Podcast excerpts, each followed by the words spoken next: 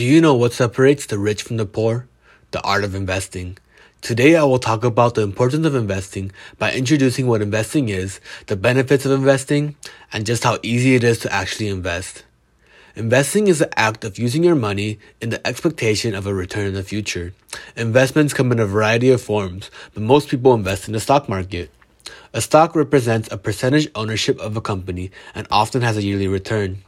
Your return is the money you earn on top of your initial investment. For example, if you invest $100 and earn a 10% annual return, you would have a total of $110 by the end of the year. Basically, a $10 return. Whether it be to buy a new house, your dream car, or even fund your retirement, investing will help you reach your goal at a much faster rate compared to leaving your money in a savings account. How?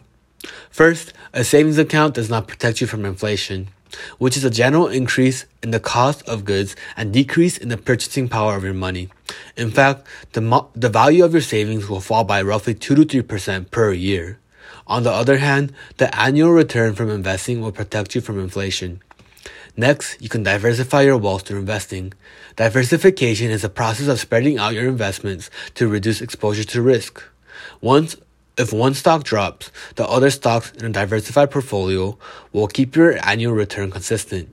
You can easily diversify your portfolio through ETFs. An ETF is an exchange traded fund, an investment investment allowing you to hold a collection of stocks all at once. For example, the SPY is an ETF holding the S&P 500, which represents 500 of the largest US publicly traded stocks. You can own parts of 500 companies by purchasing just one stock. Last, investing allows you to gain compound interest, or as Warren Buffett would put it, the eighth wonder of the world. Compound interest is the exponential growth of your investments as you reinvest your returns to make additional returns. Let me demonstrate. The average return of the SPY is around 10%. Let's say you invest in SPY when you're 20 years old. You decide to invest 1000 each year for 45 years.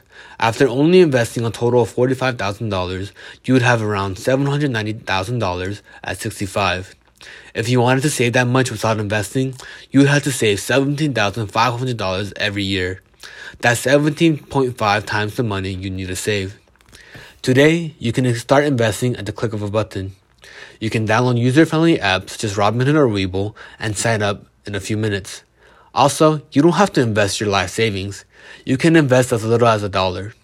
In conclusion, investing allows you to amass wealth at an exponential rate, and it is an uncomplicated process that can easily be done on your phone.